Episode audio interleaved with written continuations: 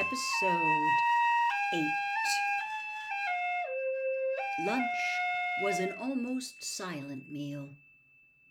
Dudley didn't even protest at the food cottage cheese and grated celery. Aunt Petunia wasn't eating anything at all. Her arms were folded, her lips were pursed, and she seemed to be chewing her tongue as though biting back the furious diatribe she longed to throw at Harry. They'll be driving, of course, Uncle Vernon barked across the table. Uh, said Harry. He hadn't thought of that. How were the Weasleys going to pick him up? They didn't have a car anymore. The old Ford Anglia they had once owned was currently running wild in the Forbidden Forest at Hogwarts.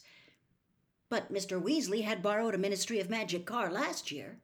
Possibly he would do the same today? I think so, said Harry. Uncle Vernon snorted into his mustache. Normally, Uncle Vernon would have asked what car Mr. Weasley drove.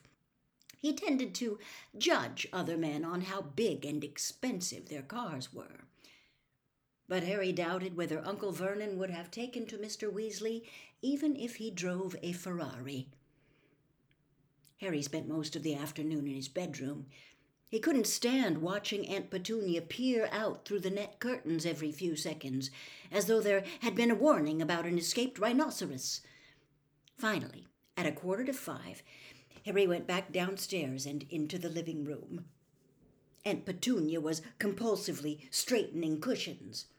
Uncle Vernon was pretending to read the paper. But his tiny eyes were not moving, and Harry was sure he was really listening with all his might for the sound of an approaching car. Dudley was crammed into an armchair, his porky hands beneath him clamped firmly around his bottom. Harry couldn't take the tension. He left the room and went and sat on the stairs in the hall, his eyes on his watch and his heart pumping fast from excitement and nerves. But five o'clock came and then went. Uncle Vernon, perspiring slightly in his suit, opened the front door, peered up and down the street, then withdrew his head quickly. They're late, he snarled at Harry. I know, said Harry. Maybe uh, the traffic's bad or something. Ten past five, then a quarter past five. Harry was starting to feel anxious himself now.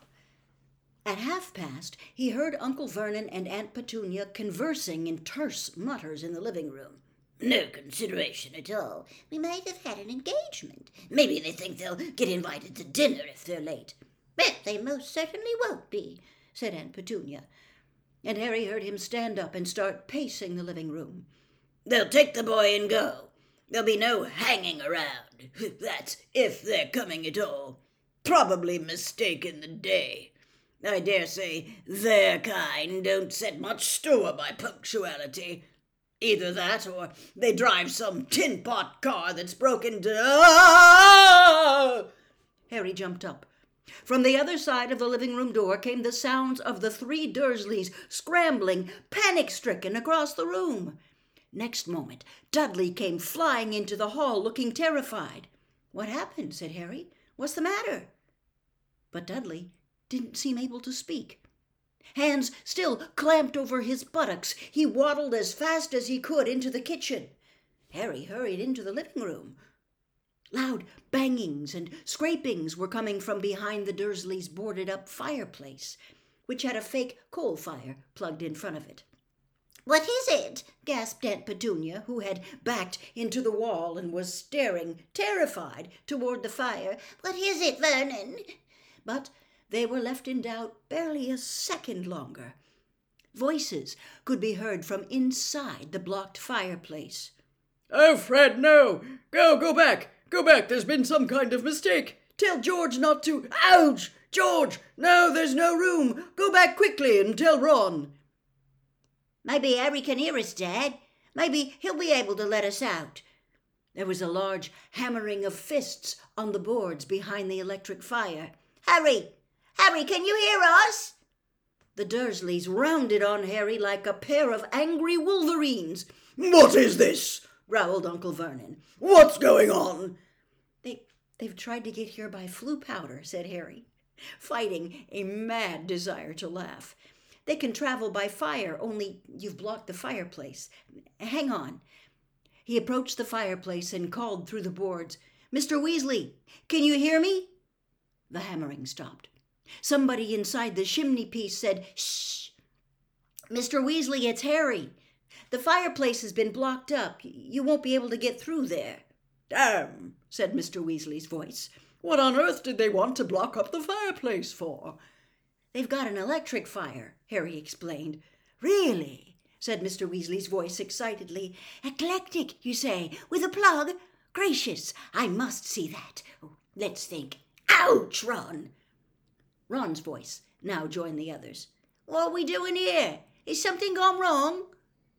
Oh, no, Ron, came Fred's voice very sarcastically. No, this is exactly where we wanted to end up. Yeah, we're having the time of our lives here, said George, whose voice sounded muffled, as though he was squashed against the wall. Boys, boys, said Mr. Weasley vaguely, I'm trying to think what to do. Yes, only way. Stand back, Harry. Harry retreated to the sofa. Uncle Vernon, however, moved forward. Wait a moment, he bellowed at the fire. What exactly are you going to? Bang! The electric fire shot across the room as the boarded up fireplace burst outward, expelling Mr. Weasley, Fred, George, and Ron in a cloud of rubble and loose chippings. Aunt Petunia shrieked and fell backwards over the coffee table. Uncle Vernon caught her before she hit the floor and gaped, speechless, at the Weasleys, all of whom had bright red hair, including Fred and George, who were identical to the last freckle. That's better, panted Mr. Weasley, brushing dust from his long green robes and straightening his glasses. Ah, you must be Harry's aunt and uncle. Tall, thin, and balding, he moved toward Uncle Vernon, his hand outstretched, but Uncle Vernon backed away several paces, dragging Aunt Petunia. Words utterly failed Uncle Vernon. His best suit was covered in white dust, which had settled in his hair and mustache and made him look as though he had just aged thirty years. Oh, yes, sorry about that, said Mr. Weasley lowering his hand and looking over his shoulder at the blasted fireplace. It's all my fault. It just didn't occur to me that we wouldn't be able to get out the other end. I had your fireplace connected to the Floo network, you see, just for an afternoon, you know, so we could get Harry. Muggle fireplaces aren't supposed to be connected, strictly speaking, but I've got a useful contact at the Floo regulation panel, and he fixed it for me. I can put it right in a jiffy, though, don't worry. I'll light a fire to send the boys back, and then I can repair your fireplace before I disapparate. Harry was ready to bet that the Dursleys hadn't understood a single word of this. They were still gaping at Mr. Weasley, thunderstruck. Aunt Petunia staggered upright again and hid behind Uncle Vernon. Hello, Harry, said Mr. Weasley brightly. Got your trunk ready? It's upstairs, said Harry, grinning back. We'll get it, said Fred at once, winking at Harry. He and George left the room. They knew where Harry's bedroom was, having once rescued him from it in the dead of night. Harry suspected that Fred and George were hoping for a glimpse of Dudley. They had heard a lot about him from Harry. Well, said Mr. Weasley, swinging his arm slightly while he tried to find words to break the very nasty silence. Very, uh, very nice place you've got here. As the usually spotless living room was now covered in dust and bits of brick, this remark didn't go down too well with the Dursleys. Uncle Vernon's face purpled once more, and Aunt Petunia started chewing her tongue again. However, they seemed too scared to actually say anything. Mr. Weasley was looking around. He loved everything to do with muggles. Harry could see him itching to go and examine the television and the video recorder. They run off electricity, do they? he said knowledgeably. Ah, yes, I can see the plugs. I collect plugs, he added to Uncle Vernon, and batteries. Got a very large collection of batteries. My wife thinks I'm mad, but there you are. Uncle Vernon clearly thought Mr. Weasley was mad, too. He moved ever so slightly to the right, screening Aunt Petunia from view, as though he thought Mr. Weasley might suddenly run at them and attack.